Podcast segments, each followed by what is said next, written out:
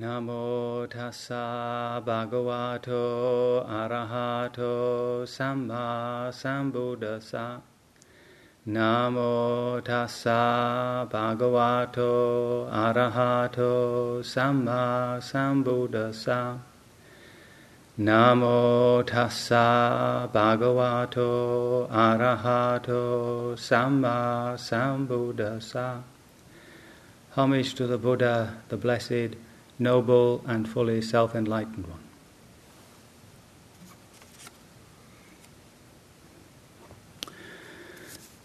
So, uh, for one or two who have just joined us, uh, I've been over these past uh, few weeks going through the Buddha's life and using it as a sort of basis to uh, consider his teachings. And uh, we finally come now to the years of teaching and uh, his final hours, his final days. So, if we recall to mind on that uh, wonderful, during that wonderful uh, night, he became enlightened with the dawn. He, uh, that's how they put it, in the, in the full moon of May, and he became uh, fully awakened and understood exactly why uh, he had been uh, in a state of dissatisfaction or suffering. And he spent the next uh, night or so considering the Dharma and going through the, especially the wheel of dependent origination, which is the, uh, which was his uh, psychological paradigm as to why we get ourselves into such a dreadful states. And then after that, uh, his first thought was, who can I teach? Who can I pass this on to? Hmm? And uh, then came the doubt that uh, people weren't, there wasn't anybody could think of that really would be open to this. so if you consider that at that time, all the philosophies, all the understandings were all about the self. They were about did the self annihilate? So there were some people who um, just presumed that when you died you annihilated, uh, would be equal to our materialists. There were those who believed in some sort of uh, future life, uh, rebirth, but eventually you would annihilate. Uh, there were those who thought that actually that's all you did, you just kept being reborn, and there was not much you could do about it, it was just the way it was.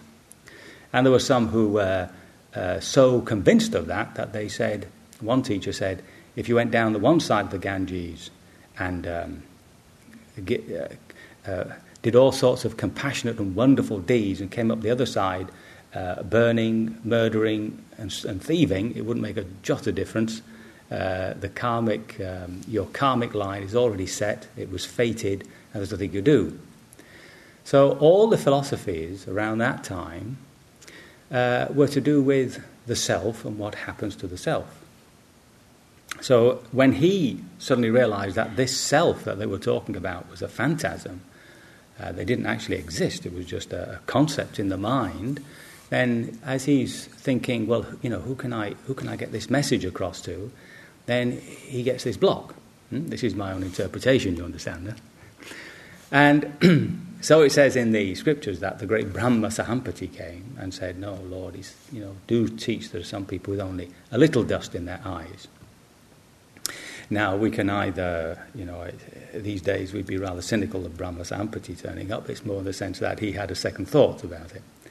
But um, you must remember that there's always a little bit of propaganda in the, in the Buddhist texts. And uh, uh, Brahma, of course, is the highest of all gods in the Hindu pantheon. And that he should be coming down and asking the Buddha to teach uh, was simply saying that uh, the Buddha had gone beyond the teachings of his day. Hmm?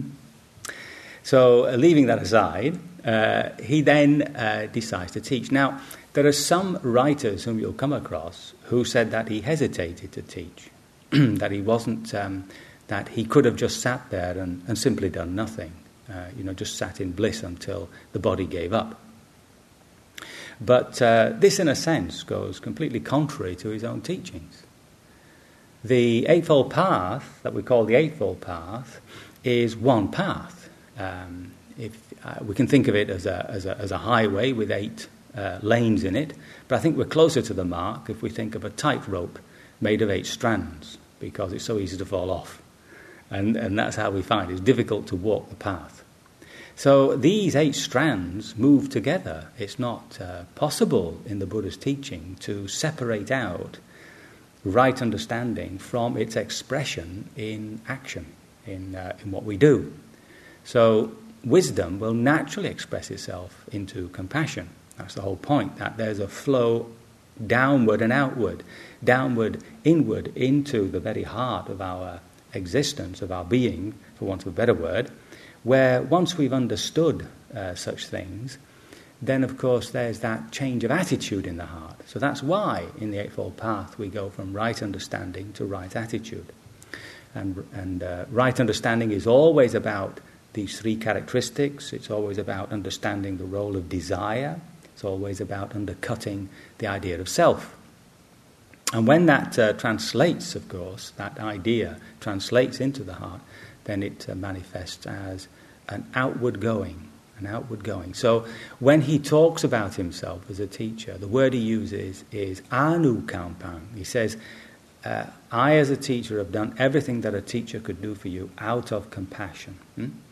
And, but the word isn't the usual word karuna, which you'll come across, but anukampan, which means moving towards the other, moving towards the other, an empathy, a sympathy. And that's what uh, drives him to, uh, to teach. Um,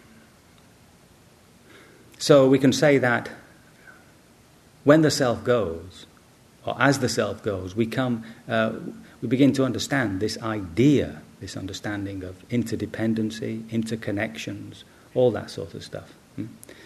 But of course, when that goes into the heart, that expresses itself in love, compassion, sympathetic joy.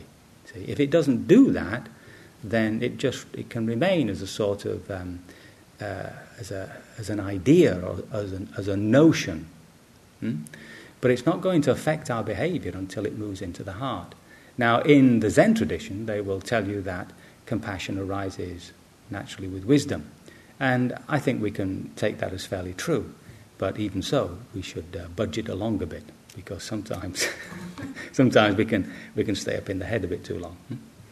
When it moves into the heart and we are in communication, where we are with people, then that naturally expresses itself by the way we speak, uh, kindly, appropriately, and all that, and how we uh, behave, in a gentle manner, things like that, not getting angry and killing people, and, and in our livelihood.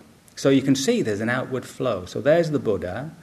He's had this amazing insight. He's suddenly understood something uh, to which there is no further profundity. And he's thinking about it and he's worked it through. And as it drops into the heart, there's that movement outward of who can I, who can I bring to this sort of liberation? The doubt isn't whether he should do it or not. The doubt is whether people are ready for it. And once he's overcome that, he, he moves forward. So his first two, the first two that come to mind is his old teachers, because they uh, they they trained him, and he knew their their um, their religious and spiritual depth.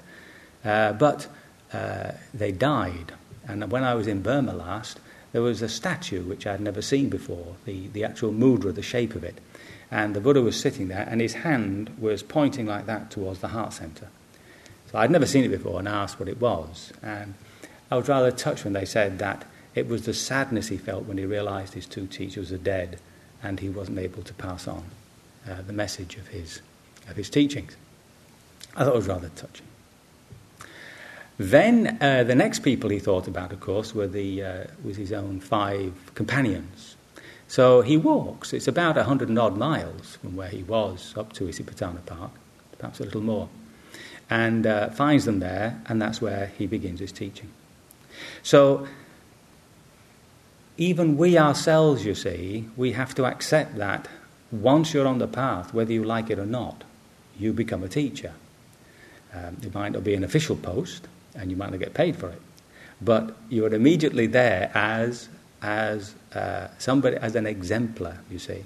So I think I've mentioned before that if uh, you tell somebody that you um, uh, that you meditate and that it's done you a powerful lot of good, and then they find you completely drunk in the gutter, then they, they have second thoughts about their own medi- uh, whether they want to do any of this meditation. So as soon as we take on a path, whether we like it or not, we have the responsibility of uh, being as best we can uh, an exemplar, and by that way, we are a teacher. So that uh, that question that that uh, you'll see discussed in in certain in, in various books, um, as far as I'm concerned, there was no there is no uh, doubt about the Buddha's desire to pass on the message. The compassion must come forward. When we look at the other tradition that there is of the Pacceka Buddha, the Buddha who's a private Buddha, in other words, somebody who simply becomes enlightened, it's not that they, it's not that they don't want to teach. Uh, the, uh, the idea is that they can't. They don't have that ability. Uh, something that uh, has to be learned. And this comes out in the Buddha himself. So he's, um, he's now got up from his seat and he's off, he's off searching his disciples, and he comes across a samana, uh, another ascetic. And the ascetic looks at him and says, Ma, he says, you, you, you, you look very bright, you look very clear. I say, Who's your teacher? And the Buddha announces, I have no teacher, I'm the fully enlightened being, I, I know the cosmos in and out, and so on and so, so forth. And the ascetic simply says, Oh, yeah, and shakes his head and, and moves off. So he obviously learnt very quickly that's not quite the, quite the way that you teach somebody. So, so then you'll see that in the scriptures, if you, if you read the early parts of the scriptures, like the Nipata Sutta, it's not so formalized, four of these, ten of those, twelve of them. It's, uh, it's very personal and you know, you can see that they are, they are memories of actual conversations that he's had with people. And it's only as he's teaching and as people come to him or want to remember what he's teaching that these mnemonics are worked out. So it's easy to remember if there are five of these and four of those and 37 uh, factors of enlightenment. So that sort of thing. And of course, by the end of his uh, life, it was beginning to turn into almost an academic exercise, which later on turned into the Abhidhamma. So uh, the teaching was just part and parcel of his, uh, of his nature. And uh, when you go through his life, there's, uh, there's all sorts of incidents that uh, happen. Um, and I, I only cover a few, but just, just, um, just the sense of his uh, teaching. So there was one very dull monk who uh, was so dull that he couldn't. Uh, well, it said that as he remembered one phrase, it pushed the other phrase out. so, so, he never got beyond this one phrase. And his brother said to him that, you know, really, he wasn't fit to be in the order because um, a part of it was trying to remember the Buddha's teaching. If he couldn't remember the Buddha's teaching, what the heck would he do? So they, when the Buddha heard about this, he, went to visit and um, immediately uh, gave him an exercise of just rubbing a piece, just actually taking a piece of clean cloth, wiping his face, the sweat on his face, and rubbing the cloth, and simply saying anicca, things Uh, uh, tra- impermanence, impermanence. And lo and betide, in no shorter time, as the scriptures say, he became fully liberated. The gloss on that, in the, uh, the gloss on these in no length of time in the commentaries is around about 25 to 30 years. So it's not, it's not as though he just wiped his face a few times and bingo. So uh, I don't know whether you ever want to try that. It didn't work for me. So it's a, it's a case of understanding that he has this ability to, uh, the teacher has a marvelous ability to actually get into the person and just catch what they want. Another one is, of course, the very famous story of Ang- Angulimala. So Angulimala is a, is, uh, is a murderer of sorts. He's actually, according to the, the story, he's actually fulfilling a uh, demand made of him by his teacher, who was jealous of him, fearful of him taking over his position. And he demanded of him, as his guru uh, reward, like you, you, give a present to your guru in those days, uh, that he collect, uh, so they say, a thousand little fingers. And uh, off he goes and does that. And at some point, uh, the Buddha either meets him by chance, or he's heard about him, or through his powers uh, understands that Angulimala is, um, is not a murderer in his heart, he's just been driven to this. And uh, I wouldn't be surprised if he, if he knew of him because he was supposed to be a Brahmin. He's of a Brahmin caste. And uh, so the tale goes when Angulimala spies him and starts to hunt him down. uh, the Buddha produces this um, magical trick of walking and yet always staying ahead of Angulimala, who's racing and racing, trying to catch up. Then, when Angulimala shouts out, Stop, uh, monk, or stop, ascetic, uh, the Buddha turns around and says, Well, I have stopped. It's you that haven't stopped. And somehow that just cuts into Angulimala and makes him consider what he's, what he's actually doing. And, uh, and presumably in the following conversations with the Buddha, recognizes that he's fallen foul of, um, of, uh, of, his own heart by following a, a tradition of, uh, of giving your, a present to the Guru, even though that present was unwholesome. And again, he, uh, he then takes on the Buddha's teaching, he becomes a, um, an order, a member of the order, which saves him from uh, execution by the king, by the way, who comes looking for him, and in no length of time becomes fully liberated. The other one, which is, uh, I'm sure you all know, is Bahia of the bark cloth. So Bahia is a very old man, and this is, um, and he only wears a bark cloth. he's a He's a long time ascetic and he's not getting anywhere. And he's stuck. And he hears about this, uh, the Samana, the great Samana, the great ascetic, and off he goes to find the Buddha. So when he finds the Buddha, uh, he says to him, you know, can you give me uh, some teaching? Can you, you know, and he wants to sit down and talk about all his, his issues, you know. And the Buddha says, well, this isn't the time, he says, because I'm, I'm off on alms round, you see, and, and, and, uh, and Bahia of the bark cloth is, is, is a very elderly person, so he says, Listen, he says, I could die any minute. So, you know, any minute now I, I, I could die. It's very important for me to hear any teachings you've got. So the Buddha simply says to him, In the seeing, there's only the seeing. In the hearing, there's only the hearing. In the cognition or in cognizing, there's only the cognizing. And right there and then, Bahia uh, breaks through the delusion and becomes fully enlightened. As the story goes, not long after leaving the Buddha, uh, walking along the street, an angry cow butted him to death. So he was extremely lucky that, that, that the Buddha actually answered his question there and then. I love these stories. There's uh, also uh, another little story from Nanda, who was his half brother. Um, and uh, he joins the order. And he's struggling and struggling to, uh, to practice and uh, falling into the error of over effort. And when the Buddha, and, and, and in that, and, and realizing that he's not getting anywhere, he uh, immediately thinks, uh, which is uh, understandable, that he's, he's wasting his time and he may as well uh, leave the holy life, go back, um, live the good lay life, bring up some children, and, and um, hope for a better rebirth.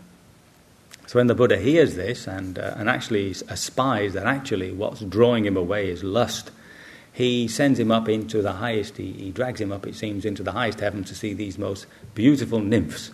And, and uh, setting this as a, as, a, as a goal that he, that he could uh, actually attain that rather than and go off and, and just be with human women, he, he, then, he then carries on with his practice, and lucky for him, he also, in no length of time, becomes fully liberated. So there's all these lovely little stories about how um, he was able just to, you know, really see what was necessary in a person as they approach him, see right into their heart, and give them just the technique that they needed to uh, make a break.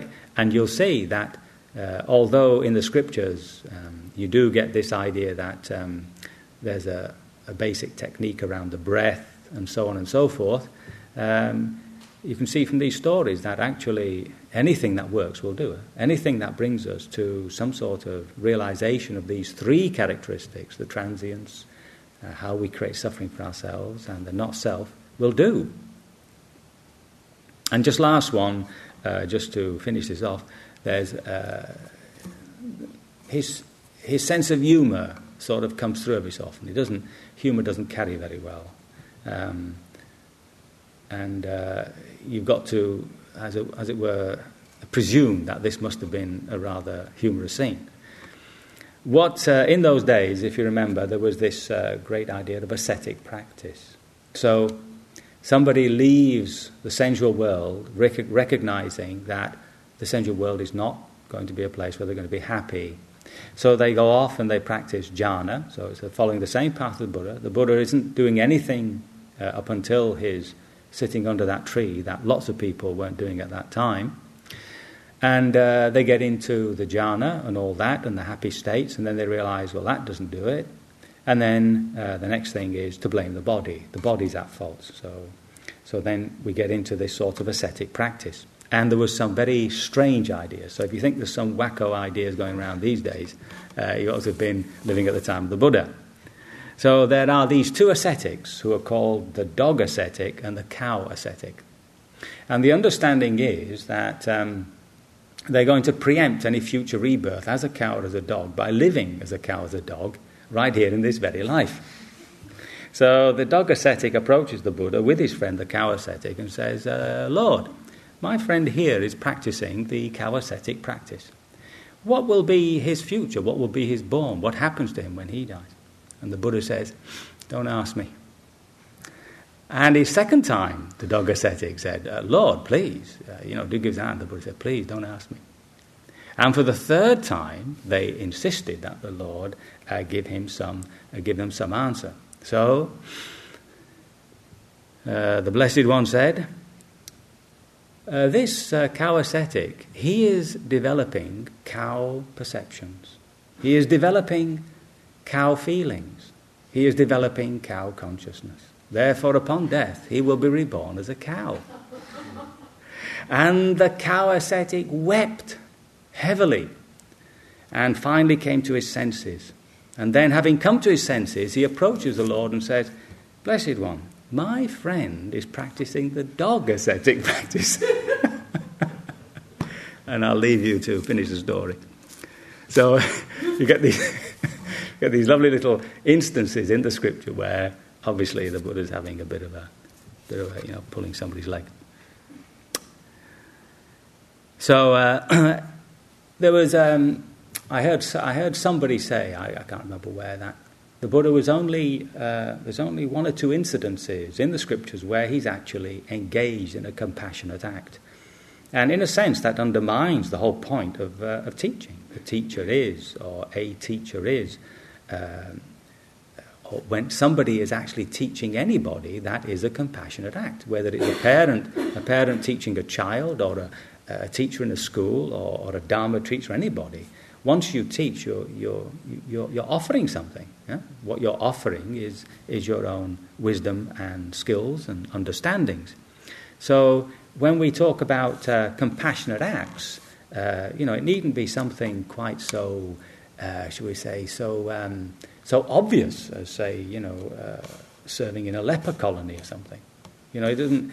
Uh, compassionate acts can be very small and uh, very simple, and, and, and, they might not need at all any sense of bravery or, or anything of that nature. So when it comes to what you might um, look at, uh, what you might see as actual acts of compassion, as, as, these days, as people might see it, there are, you know, just one or two. So remember the lovely story of Kisa Gotami. So she had lost her child, and with the dead child, was looking around for somebody to bring it back to life or to do something for the dead child. And bringing it to the Buddha, um, he simply set her this task um, of finding a mustard seed, of which, of course, there are over plenty in India, from a house, but with the, proviso, with the proviso that nobody had died in that house. So Kisa Gotami is in a state of uh, desperate bereavement, leaves the child with the Buddha and goes off searching for the seed. And going from house to house, the message is the same. Sure, I've got plenty of mustard seeds, but my Lord, if you talk, this house has known death. It's known death from uh, who knows when, right up to this present day. So and so died, grandfather died, this child died, and so on. And very slowly, it sort of dawns on her that um, uh, death is just part of life. And this brings her to her senses, and coming back to the Buddha, she takes refuge in him, and again, later on, joins the order, and in no length of time becomes fully liberated. There's also a lovely scene where there's a monk who's uh, sick, And uh, the Buddha hears about this and uh, goes to visit him, and the poor man's got dysentery, and he's in a dreadful state. It's all over him. And uh, he says, Well, why aren't the monks uh, helping you, you see? And the monk replies, Well, I don't do anything for the monks, so, so they're not going to do anything for me. So the Buddha goes to the monks and says, Look, this, this man is sick, he's dying, why aren't you doing anything for him? And they say, Well, he doesn't do anything for us, so we won't do anything for him. so, uh, seeing the, uh, the callousness of the monks, the Buddha, with Ananda, go and tend to this fellow. And then he gives a talk to the monks saying, You know, you have no mother and no father, and if, uh, if you don't look after each other, who will? And there he is, he's, he's being a nurse to this monk. It's one of these little incidences which, as it were, brings out his, his humanity. Even there on his deathbed, I mean, he's actually, he himself, of course, dies of dysentery. Huh? And he's on his deathbed and uh, presumably getting weaker and weaker when uh, somebody turns up, a Subhadda, and asks for ordination, a direct ordination from the Buddha. And he keeps asking, knowing that the Buddha's dying, and Ananda keeps saying, Go away, you know, this isn't the time that the, uh, the Buddha's dying, you know, come back afterwards and I'll, and I'll ordain you. But the Buddha, on hearing this, insists that he be ordained right there and then.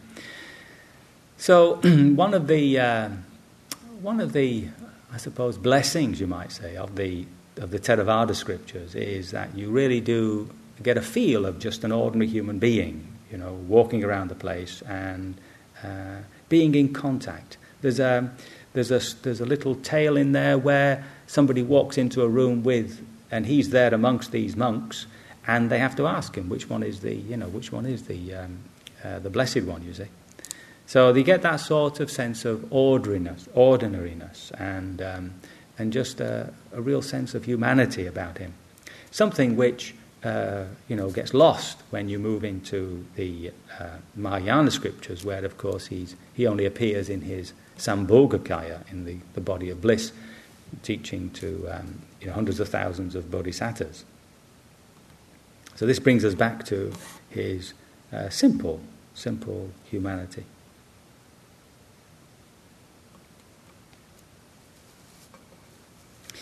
There's, um, apart from that, there's, uh, there's a whole business where he's actually engaged in society, um, in the politics of the time. One of the uh, disputes that he helped to uh, disarm was, uh, was around the water rights between his own people, the Sakyas, and the Koliyans. And uh, he went up there to uh, help them overcome this argument. They were going to enter into some sort of uh, war or something, and he simply asked them what was more uh, precious to them the water in the river or the blood in their veins. There's a lovely little tale that goes with it where he asks the people who are the leaders, the warrior caste, you know, what is the fight about? And they're not very clear. And then as he comes down the strata in society, they're all, they don't quite know why they're fighting, they're just very angry. and they hate the Koliyans. And, uh, and the Koliyans hate the others. And it's only when he gets down to the farmers that the farmers actually make it clear oh, we're fighting over water rights. Uh, and that, I think that has a sort of uh, certain resonance for these days, exactly why we're fighting. There's only a few people actually know why we go for war. There's uh, another uh, incident where, um, right towards the end of his life, where so, so much is happening. Uh, the, the king Ajatasattu wants to attack the Vajjian confederacy and uh, sends an ambassador along to ask the Buddha whether, in fact, this was the right time to do it. It's a rather strange thing to do. And uh, the Buddha actually gives him uh, some uh, directions as to what maintains a good society. And uh, I thought I might just read out his things, which some of them uh, I think make sense to us. So he turns to Ananda and he says, Ananda, have you heard whether the Vajjans hold frequent and well attended meetings? They do, Lord. As long as they do so, Ananda, they can expect to prosper and not decline. Have you heard whether they assemble in concord, rise in concord, and do their duty as Vajjans in concord? Whether they avoid enacting the unenacted or abolishing existing enactments and proceed in accordance with the ancient Vajjian laws as enacted? whether they honour, respect, revere, and venerate the Vajjian elders, and think they should be heeded whether they live. Uh, uh, that's the wrong sentence. Think.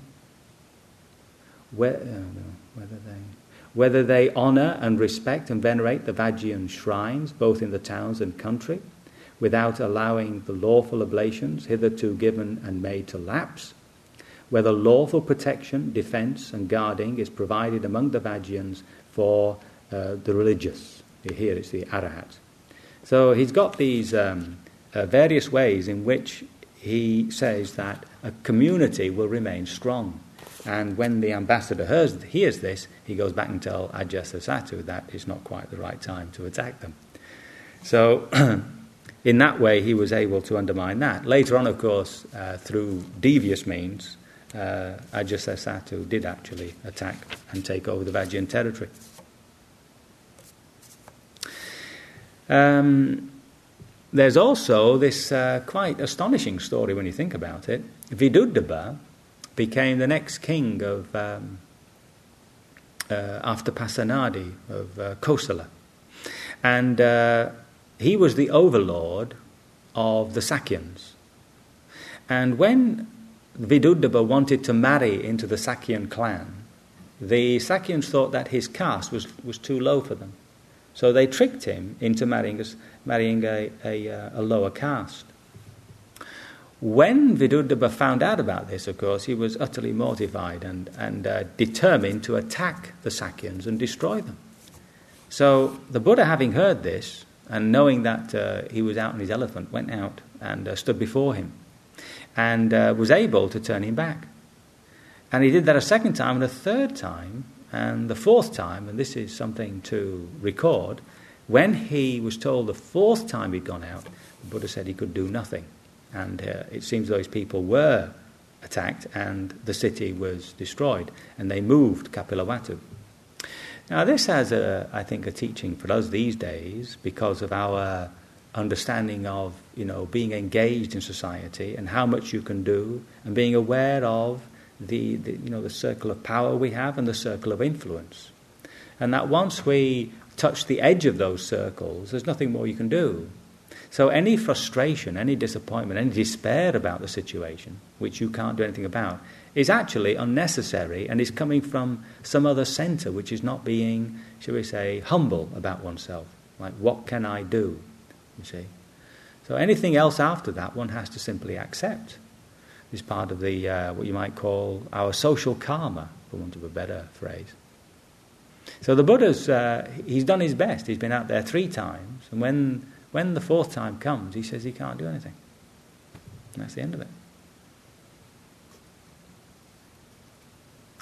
Even to, now, towards the end of his life, there's all sorts of things happen. Ajatasattu, uh, this um, king, uh, kills his father, starves his father to death so that he can, he can take over the kingdom. And he's, in, uh, he's supporting Devadatta, whom I'm sure some of you know. Devadatta was the, uh, was the monk who decided that he should lead the order. And uh, there's a, a lovely passage here where he approaches the Buddha. I can just find it very quickly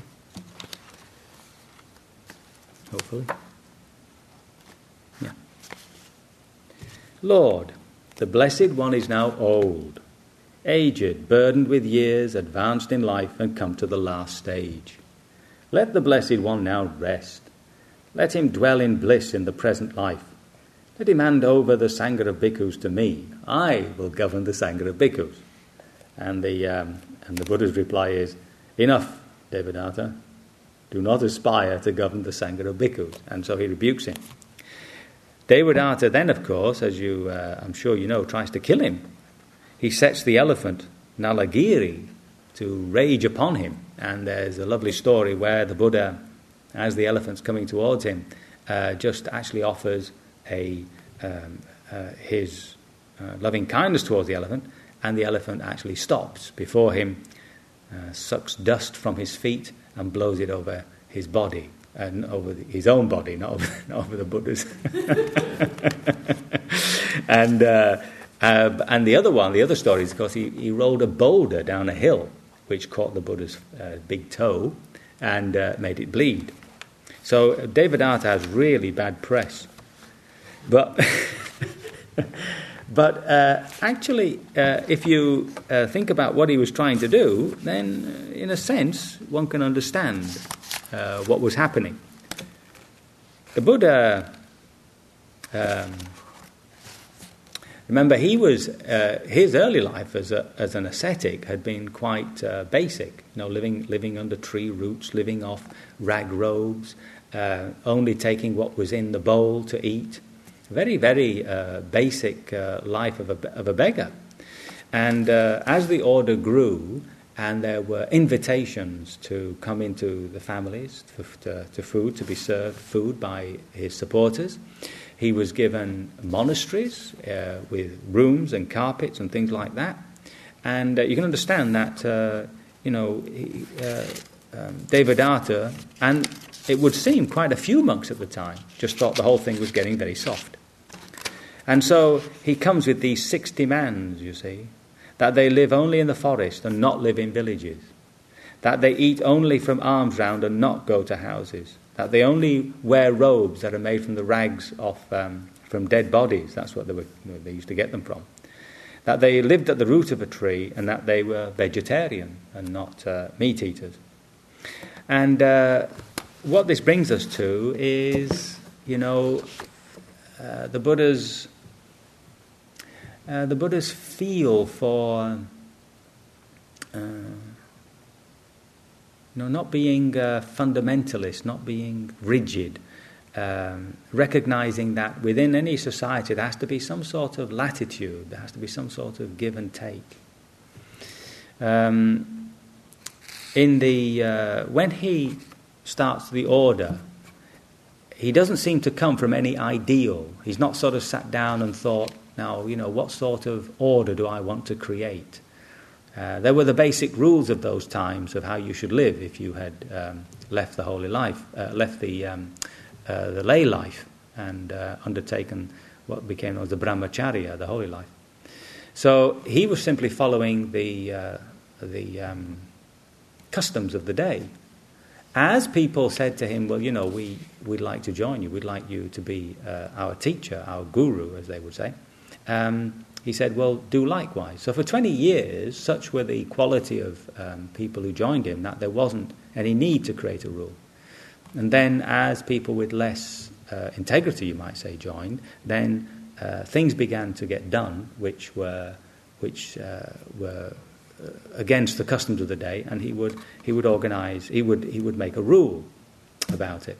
So the, the institution of the Sangha, as it grew up, wasn't something which came from an ideal. It just gathered this law as people did wrong, um, as people uh, made mistakes, and then he would make a rule. So eventually, there came this sort of body of law by the end of his life, uh, which constitutes the institution. And uh, if you think about an institution, an institution has an aim, and it has a body of law, a body of rules and regulations which hopefully make that aim possible. So when he's instituting or when he's developing the, uh, the Sangha, the only duties that he uh, says that order members have is to study the Dharma and to practice Vipassana. That's the actual duties that uh, a monk or nun have. There's, no, there's actually no duty there to teach. And uh, they came this complaint where the lay people had, uh, uh, had gathered on a full moon day where the Buddhist uh, monks and nuns were gathered in a park. And that was the uh, custom of the day, the full moon, very bright, very easy to see. And they would spend uh, the, the moon hours, the moonlit hours, discussing Dharma. That was what seems to have been the great custom of the day. So they complained to the Buddha that when they approached um, uh, his monks and nuns, they just sat there like dumb pigs. That's what they said. so then there came this rule that if you were asked a, a, question of Dharma, you had to answer it. But it wasn't, it's interesting to, to know that that's, uh, should we say, something that the monastic does because of a response. So uh, it's, it's, not, it's not within the tradition to go out and proselytize. One has to wait, one has to wait to be asked you see. Um,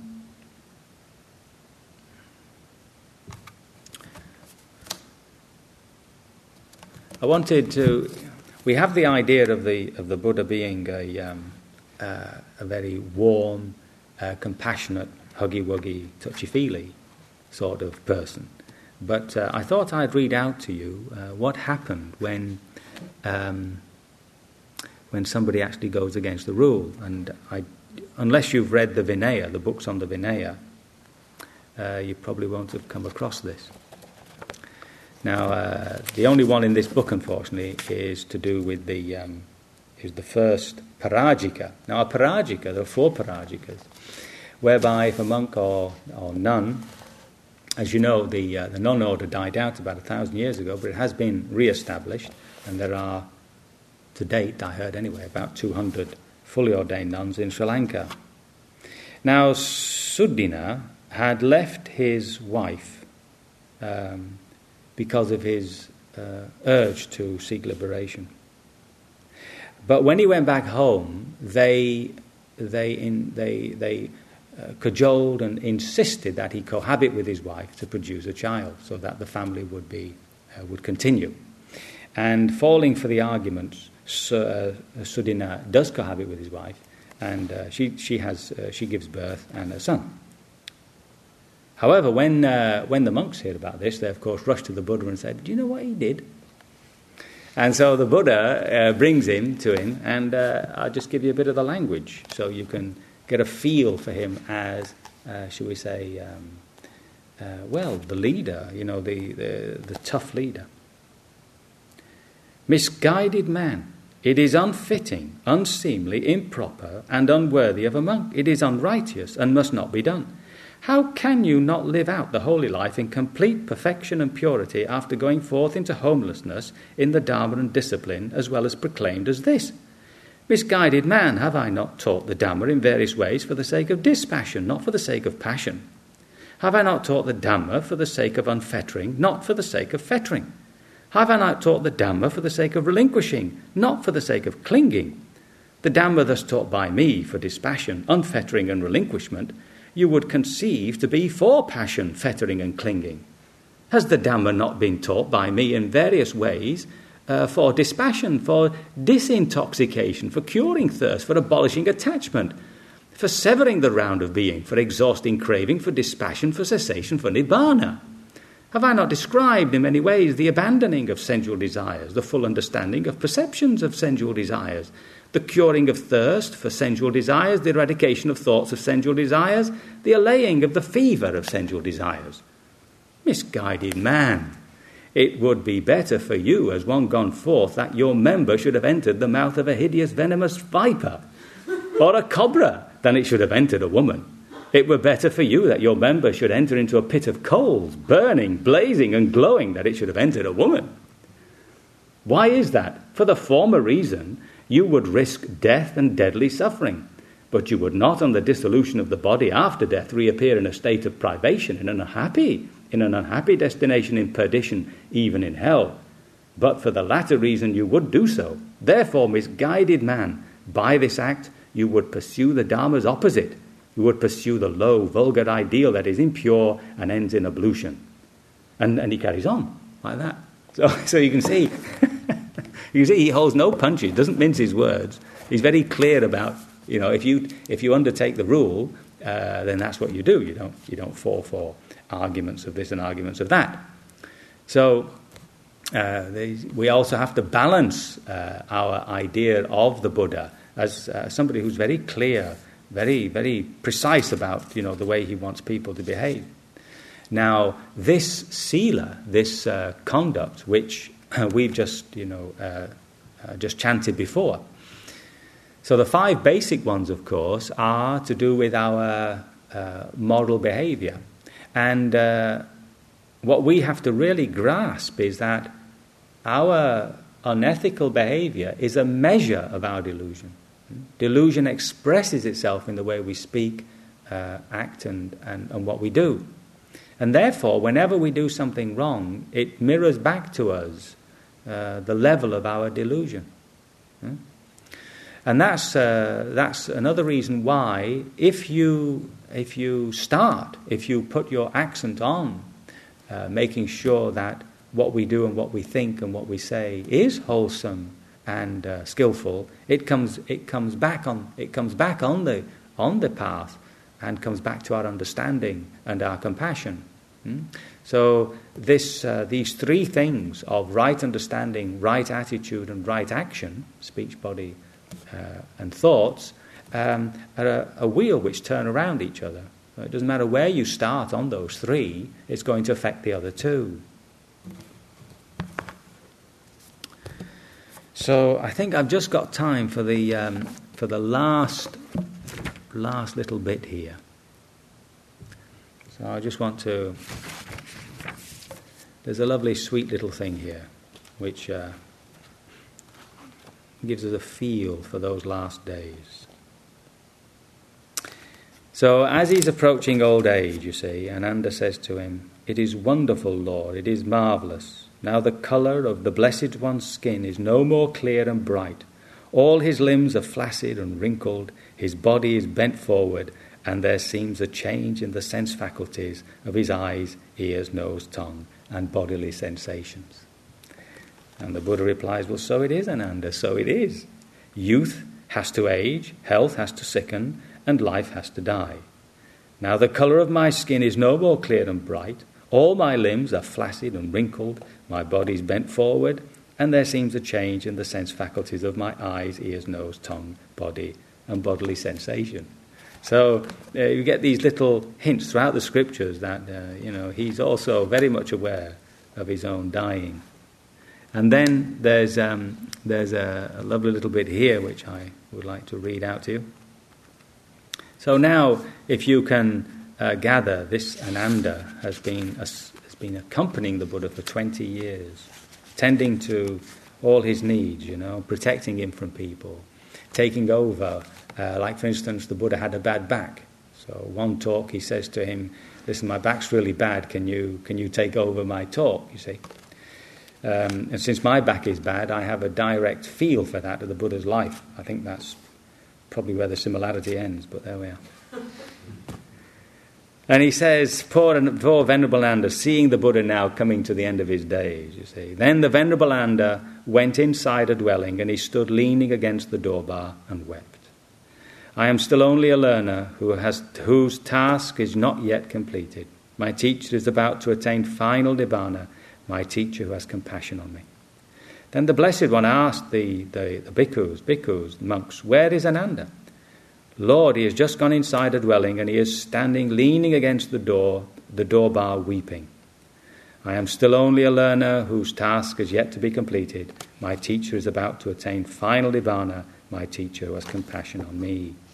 And the Blessed One told the bhikkhu, Come, bhikkhus, go to Ananda and say to him in my name, The teacher calls you friend Ananda. Even so, Lord. And the bhikkhu replied, and he went to the Venerable Ananda and said to him, The teacher calls you friend Ananda. Even so, the Venerable Ananda replied, and he went to the Blessed One. Paying homage to him, he stood at one side, and the Blessed One said to him, Enough, Ananda. Do not sorrow, do not lament. Have I, not, have I not already repeatedly told you that there is separation and parting and division from all that is dear and beloved? How could it be that what is born, come into being, formed, and bound to fall, should not fall? That is not possible, Ananda. You have long and constantly attended on the Perfect One, on the Tathagata, with bodily acts of loving kindness, helpfully, gladly, sincerely, and without reserve and so too with verbal acts and mental acts. You have made merit, Ananda. Keep on endeavouring, and you will soon be free from the taints. Eh? It's a nice little scene, touching. So now we actually come towards his, um, his death, and uh, as he's dying, he asks, Are there any more questions? So he's got all these monks have gathered around him, and no more questions are coming. And then very uh, sensitively he says, "Listen, if you have a question, but you're not, you don't, you feel a bit ashamed about asking it, or you feel a bit, uh, you don't have the courage to ask somebody else to ask it for you." And then there's more silence, and then at that point he um, he decides to, uh, to die, not before he's spoken his last words. So as he, before he goes, he says, Whatever is formed and compounded will dissolve. Work diligently for your own liberation. Hmm? And whenever I read that, I always ask myself, well, I wonder what my last words will be. You know, why me? Something, something like that. And I always remember in Unforgiven by Clint Eastwood. And he shoots all these enemies, and uh, I can't remember the name of the actor, but his last words are, This shouldn't have happened. I was marvelous. And then, and then there's a story of dear Oscar Wilde, who, as you know, um, uh, became derelict at the end of his life and was dying in a, a room in Paris as a destitute. And um, he hated the wallpaper. And it seems as though he turned to the wallpaper and his last words were, One of us will have to go. so there's all these lovely last words, you know. So there's the Buddha with just very simply saying, listen, everything that is formed or compounded will dissolve. Work diligently for your own liberation. And finally, going back to the um, earlier talk I gave, after his death, uh, there's a certain Brahma, a Brahmin called Moggallana, who asks uh, Ananda, Is there any single uh, monk who possesses in all ways and in every way those qualities that Master Gotama possessed? And uh, Ananda refuses to reply. He doesn't, he doesn't reply to it. And right at the end of this particular discourse, this is what Ananda says The Blessed One was the arouser of the unarisen path, the producer of the unproduced path, the declarer of the undeclared path, the path knower, the path seer, skilled in the path. When disciples, dwelling in conformity with the path, become possessed of it, they do so after him. And that's really the position of the Buddha. So I entitled these talks, The Buddha as Archetype and Exemplar. And uh, it's, uh, it can be heartwarming to begin to read the scriptures and to flesh out the, uh, the Dharma rather than four of these and four of those and all that, and to recognize that there was an actual human being who uh, lived through this and came to, it, came to this wonderful conclusion for us. And with that, there arises that lovely feeling of gratitude. And here you see this, this wonderful center. It simply wouldn't have happened if 2,500 years ago uh, this particular person had not made this breakthrough.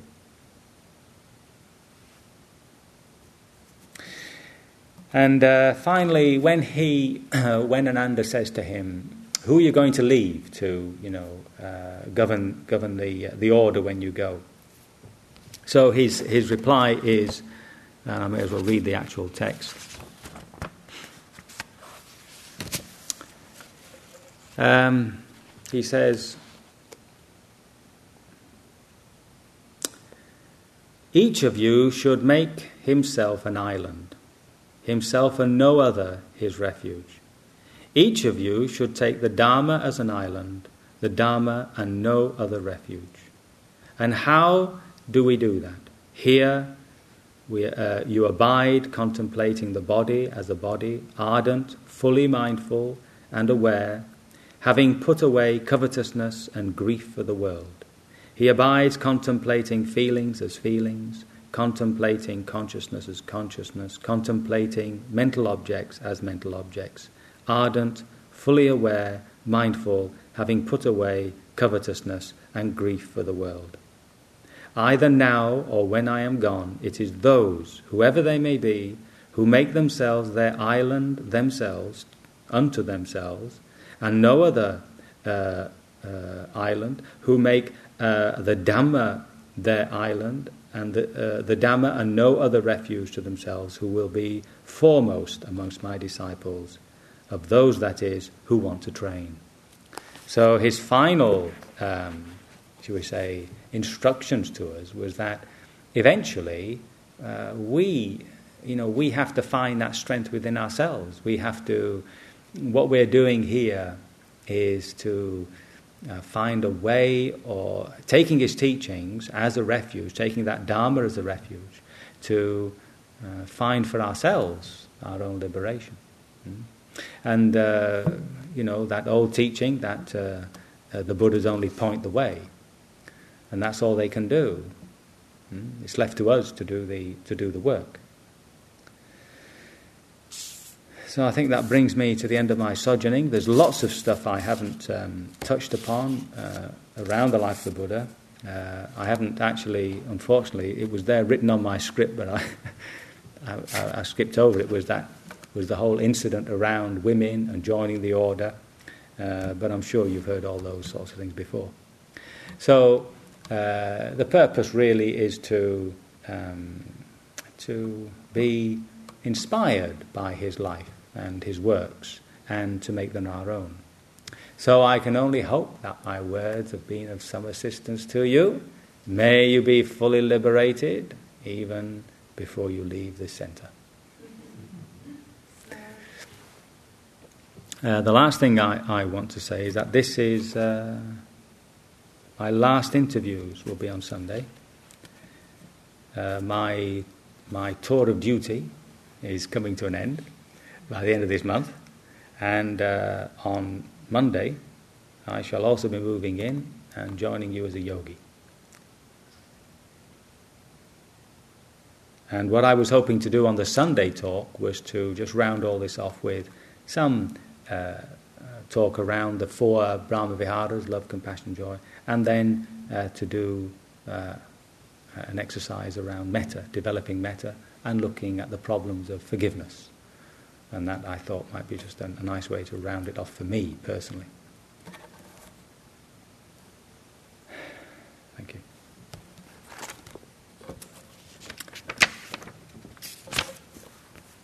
So, shall we? Uh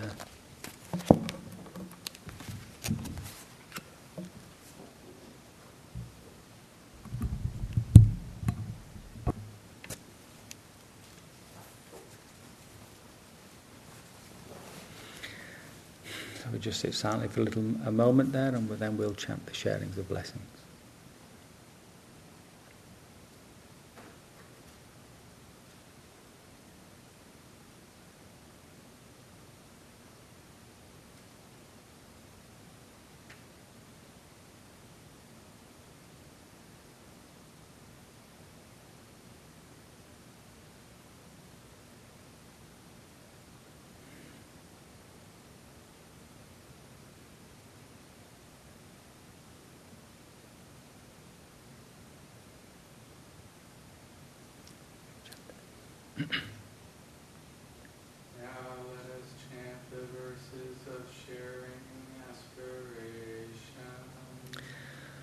Through the goodness that arises from my practice. May my spiritual teachers and guides of great virtue, my mother, my father, and my relatives, the sun and the moon, and all virtuous leaders of the world. May the highest gods and evil forces, celestial beings, guardian spirits of the earth, and the Lord of death, may those who are friendly, indifferent or hostile. May all beings receive the blessings of my life. May they soon attain the threefold bliss and realize the deathless through the goodness that arises from my practice and through this act of sharing, may all desires and attachments quickly cease, and all harmful states of mind, until I realize Nibbana in every kind of birth. May I have an upright mind with mindfulness and wisdom, austerity and vigor. May the forces of delusion not take hold, nor weaken my resolve. The Buddha is my excellent refuge.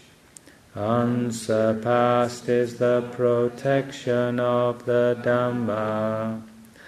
The solitary Buddha is my noble Lord.